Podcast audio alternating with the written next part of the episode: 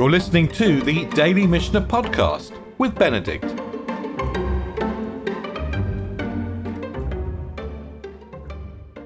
So far, we've been talking about boundaries for water, boundaries between public and private.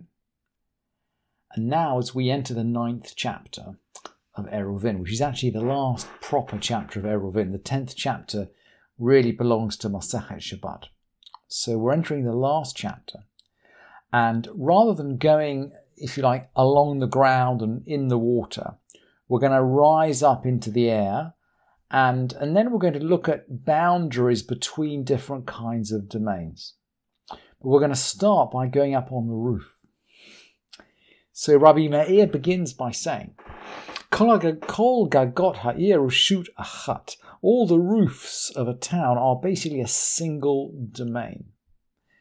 And that would suggest you could carry from one to the other. Ubilevad shelo asara or namuch asara, divrei Rabbi Meir. As long as they're pretty much on the same level, and as long as you don't have to go up 10 tefachim or down 10 tefachim. And we've talked before about the fact that when you move in height 10 tefachim, effectively you move domain. It's a, you, you kind of, 10 tefachim is a critical level. So according to Rabbi Meir, if you had, for example, a set of flat roofs across the whole town, you could carry from one flat roof to another flat roof without this is without an eruv, right? So you certainly couldn't carry from the house to the house.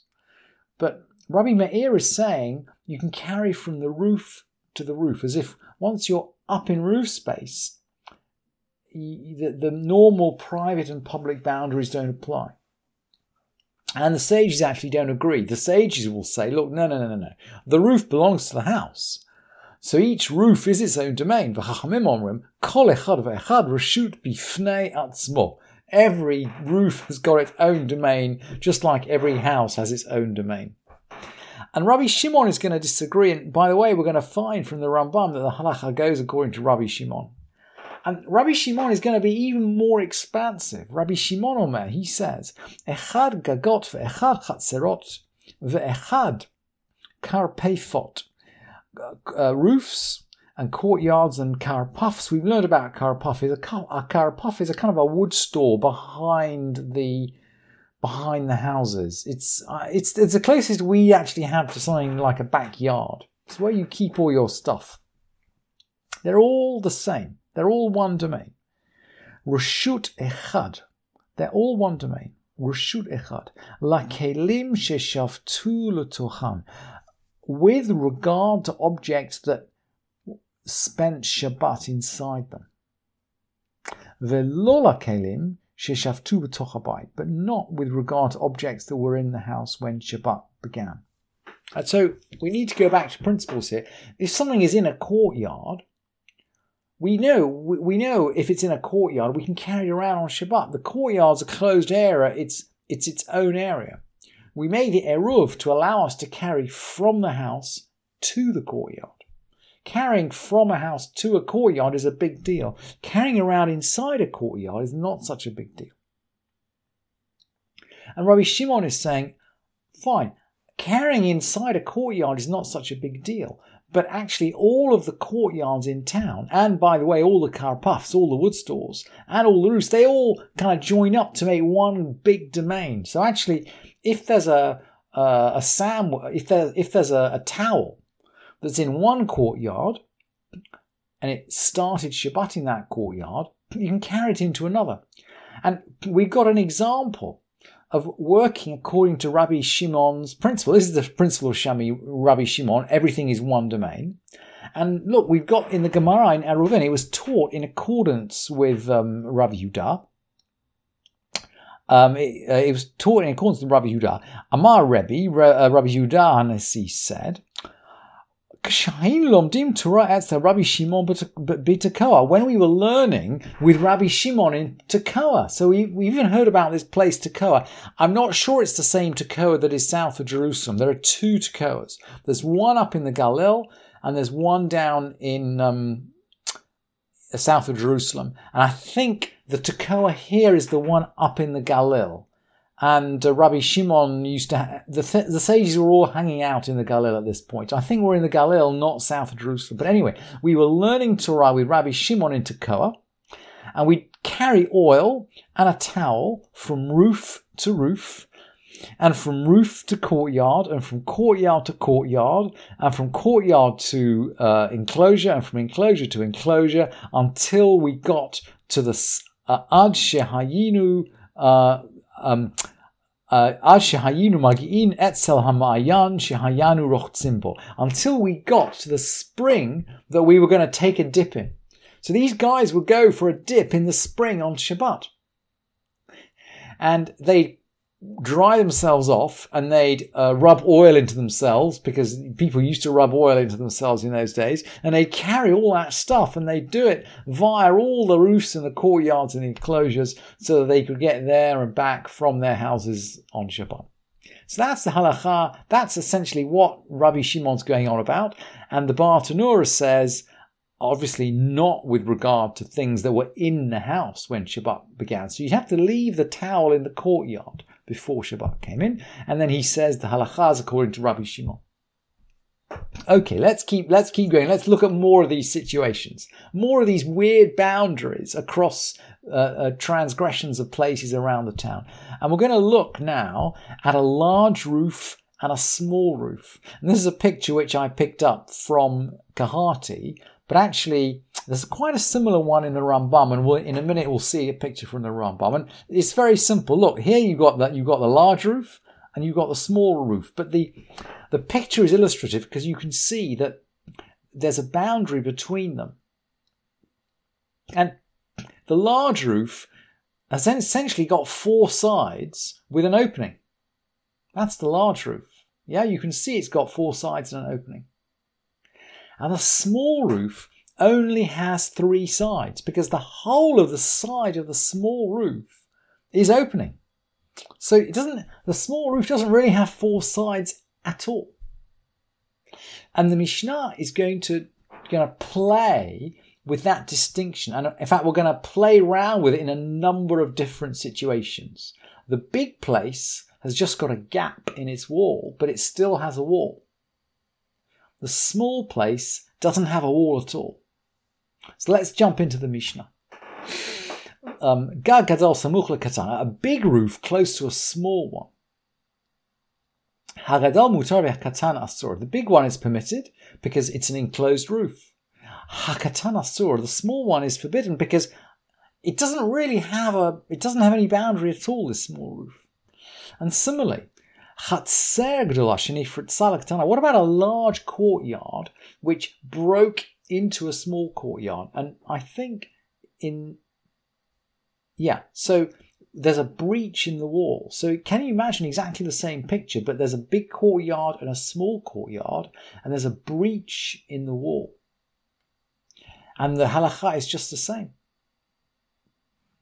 Gedola muteret uktana asura. The big ones permitted and the small ones forbidden. Mipnei shehi kefitra shel gedola. Because the gap is just like a doorway into the big one. The gap's just like a doorway, and we know that kind of doorways don't invalidate a partition. And it can go the same way. Chatzar, sheni Shutarabim. What about a courtyard which broke into a public domain? So maybe here we've maybe rather than having uh, uh, the courtyard breaking into another courtyard, we're going right out into the street.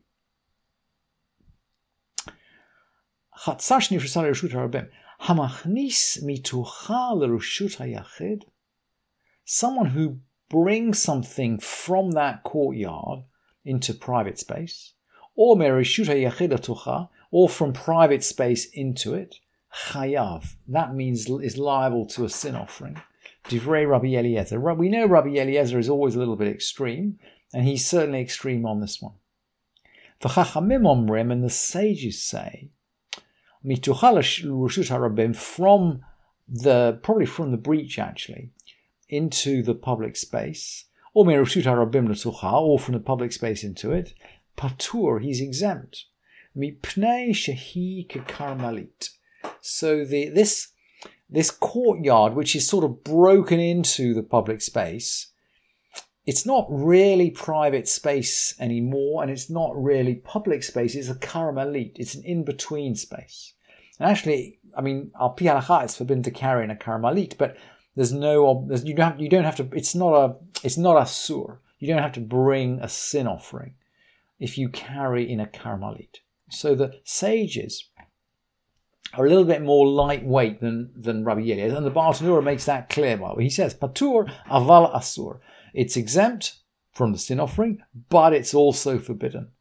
Because it's not a public thoroughfare, it's a karmelit, and the halacha goes according to the sages.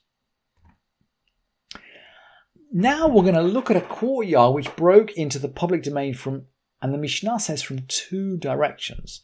Chatzar sheni fritzal mishtei ruch ruchoteha. V'chein beit ha'bayit, v'chein bayit ha'nifras mishtei ruchoteha.